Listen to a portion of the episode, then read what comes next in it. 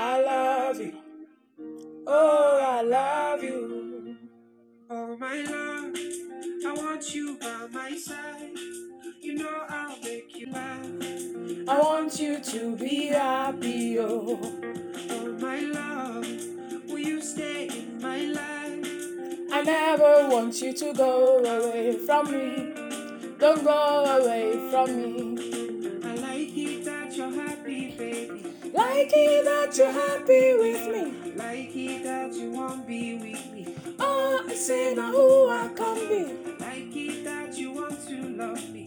Baby, do you see that? I'm so happy, so happy. Say yourself for choosing me. Oh, only you will be my lover. Amen. From January till December. Amen. Oh. December till forever. Amen. Hallelujah. Hallelujah. Oh.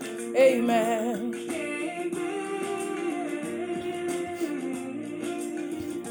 Amen. I will stop loving you.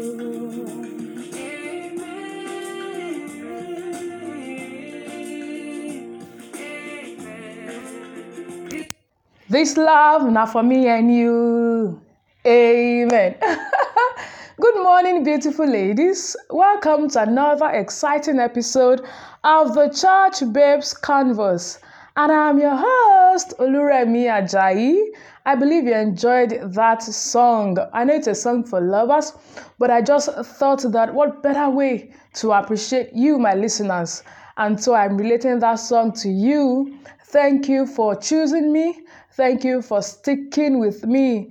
I mean, the podcast just have 2 episodes up and we have over 100 listens. I have you to thank for that. Thank you for the shares. Thank you for the feedback. I really appreciate you. And so I thought to grace today's episode with this beautiful tune from Chike titled Amen.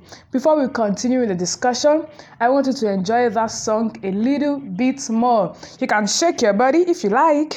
So yeah.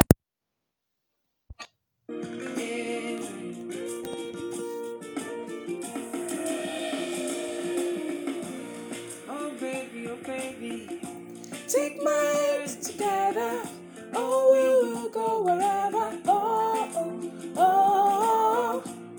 No buts and no babies, honey, do you see that I'm so happy? So happy, say yourself for choosing me. Only you are forever. Amen. From January to December. Amen. From December to forever, oh. Amen. Hallelujah, hallelujah, oh. Amen. Welcome back. So this morning I'll be talking about cohabitation amongst Christian couples. Cohabitation among Christian couples. Now, I said at the beginning of the podcast from the trailer, I said that all discussions, especially the ones on relationships, they are going to be centered on biblical truth and principles. So today is not going to be an exception. So before to start with the discussion, I'm going to define what cohabitation is, and I'll be defining it according to the English Contemporary Dictionary. It defines cohabitation as an emotional and physical intimate relationship, which includes a common living place and which exists without legal or religious sanction. I'm going to take that again. Cohabitation is an emotional and physical intimate relationship, which includes common living place and which exists without legal or religious sanction. I want us to hold on to the last part of that definition. Now, in the world that we live in today, we live in a world where television programs, they promote cohabitation, commercials, they advertise it, Hollywood and Nollywood, they glamorize it, even parents tolerate it, and some churches ignore the fact that their youth and young adults cohabit with one another. Even though the Bible does not explicitly mention cohabitation, maybe that is why most Christians submit to pressures and just give way to their own desires. And even though this habit has become socially acceptable, it doesn't change the fact that it contradicts the most fundamental doctrines of the Christian faith. Now, many people refer to it as a trial marriage because it is what it is. Because couples live together, they sleep together, they do practically everything together, just like they are married, even when they are not. Now, many times people have argued that they have argued the logic behind cohabitation. Some say that during this time that they use it to learn the quirks of their significant other, and they determine if they really want to spend the rest of their life with this person just before tying the knot. That is the argument and the logic that people who practice this habit have put out there times without number. Now, many Christians are also adopting these beliefs and practices of the world, and this can actually be problematic for quite a number of reasons, which I'm going to mention maybe one or two of it. Now, in cohabitation, there are no public vows except the ones that couple say to each other in the corner of their room. Oh, I'm going to stick with you, come rain, come sunshine. I'm not going to leave you. You know, I'm going to be with you forever. You know, people just say that to each other in the corner of their room. And most times, these vows carry zero commitment. They carry zero accountability. And promises made in private, you can never compare it. You can never carry the same weight as declarations, as vows, and promises that you make before witnesses, which God is inclusive. Now, I am not in any way trying to reform anybody's sex life. I'm not trying to do that. However, we need to come into the knowledge of God. We need to help ourselves to come into the knowledge of God and to have a relationship with Him, because it is only then that His Spirit at work in us will be able to give us the power to live in a way that pleases Him. Because truth be told, without the help of God, we cannot even control our tongues, let alone our hormones. Now, people have also argued that, oh, we may be living in the same house, but we don't sleep in the same bed. We don't see each other like that. We don't really, we don't bump into each other. The house is big enough. Now, let's be sincere with ourselves. Even if you sleep in separate rooms, the fact that you are in a relationship with someone, it would be nearly impossible to keep yourselves emotionally pure, even if you are staying physically pure. Because without making a covenant before God, you are not married yet. That's the bitter truth that many people do not want to accept. That without making a covenant before God, you are not married yet. So when you wake up seeing your significant other every other day, you eat together, you eat meals together, you cook together, you unwind with them, you have so much time bearing your thoughts, your feelings, your souls to them. It starts to feel like marriage, even when it's not. You spend so much time with them. It's not possible that you live in the same house and you do not see each other in a day. It's not possible that you will be in the same house and you'll not be able to sit with each other to talk and you bear your minds. In that process, it starts to feel like marriage, even when it's not. Now, I'm going to talk about some myths that I have heard times without number about cohabitation. I'll just mention maybe just two because I don't want us to spend too much of time here today. Now, the number one myth that many people have argued that many people have tried to use to justify the habit of cohabitation is that living together before marriage ensures a happier marriage. This try it before you buy it mentality. This myth appears to be the most ridiculous that I have heard. They say, how can you know that you like oh, how can you know that you like him? How can you know, how can you go to your wedding night if you've never had sex? First, we need to understand the purpose of marriage. And also, the church does not have the try it before you buy it mentality.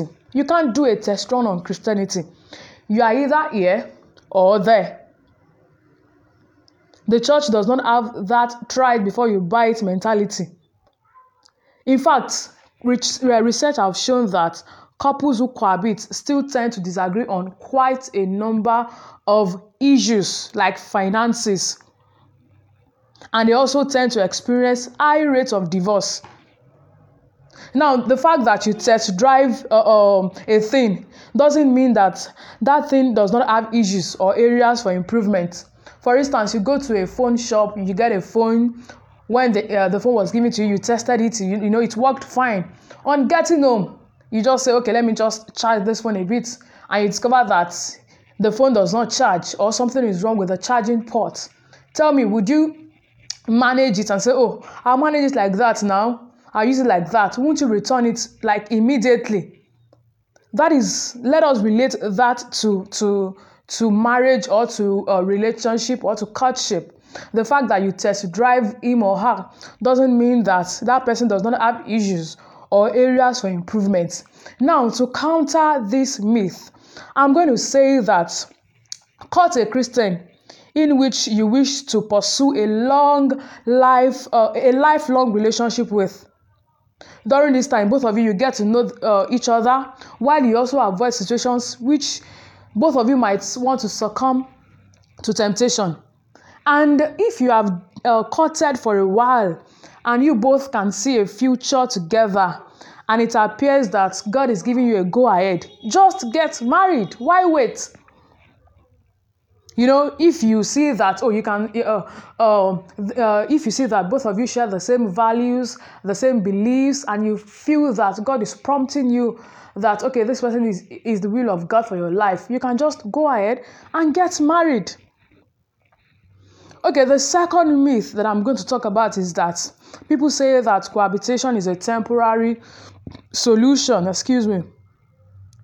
Many people intend to live together for a short while, maybe just to help each other financially. And some people have argued that, oh, when we live together, we get to save funds and plan well for our wedding. Now, so they just move in with each other. As I have mentioned earlier, that the research says that 60% of this kind of couple, they do not end up being married. Because the problem is, without a covenant, one member of the relationship can just, you know, split apart the relationship without any strings attached. A relationship that has nothing binding it. It can just split apart any time. And it leaves the other person wounded and vulnerable. Now, most times, it's not so common that the man goes to meet the woman. Most times, it's the other way around. The woman goes to meet the man, and this situation puts the man in the driver's seat, and the woman at risk with very little leverage in the relationship, because here the man gets what he wants. He gets what he wants in terms of sex, free and timely food. He gets companionship without giving what he fears most. You know what that is? Commitment.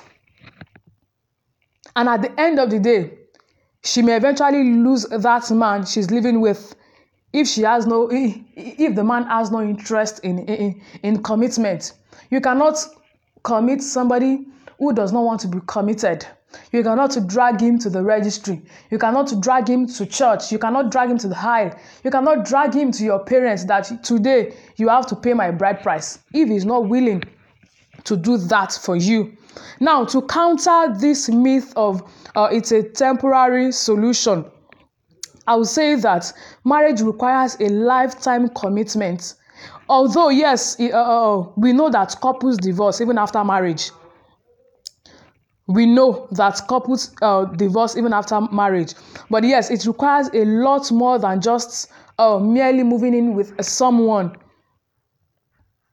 You know, a marriage is meant to be a covenant between ourselves and another human, whom you will walk to grow closer to Christ throughout your lives. It requires a lot more than just, merely moving in with somebody. But it prevents us from fleeing from the other person the moment something gets difficult.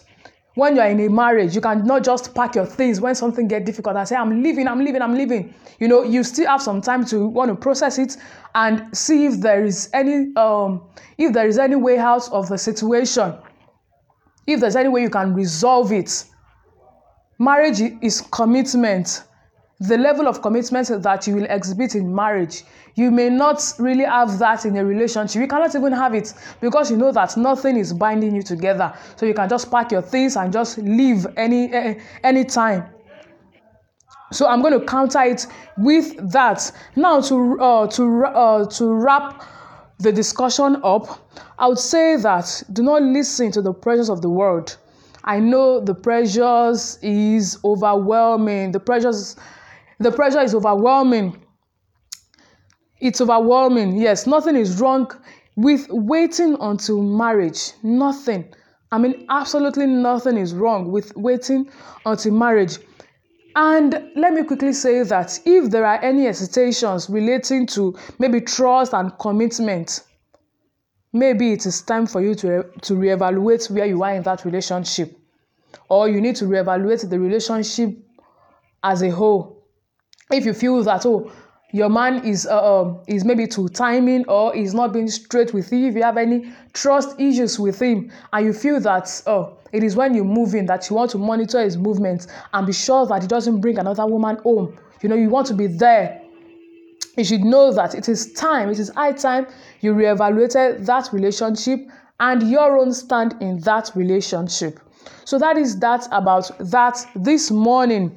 So I want to say that to avoid putting ourselves in a position where we can compromise our minds and our judgments, or where we can allow the devil to tempt us, we should abstain from living together until we tie the knot. Should abstain from living together until we tie the knot. Like I mentioned earlier, that if you see a need to question your significant other's trust or commitment for you, maybe it is God trying to say that, babe, take a step back and reevaluate this relationship and your own position in this relationship. So that is that about that for today. And so I would appreciate it. Feedback from you as usual. Are there other myths that you have heard about cohabitation, or which other area of cohabitation that you also have knowledge of that I did not mention this morning? I would love to read from you, and please share the link of the podcast with everybody in your circle, most especially females. Like I'll usually tell you that you are the father's princess, and the father wouldn't want you settling for less. Until I come your way next week, enjoy the rest of your day. Bye.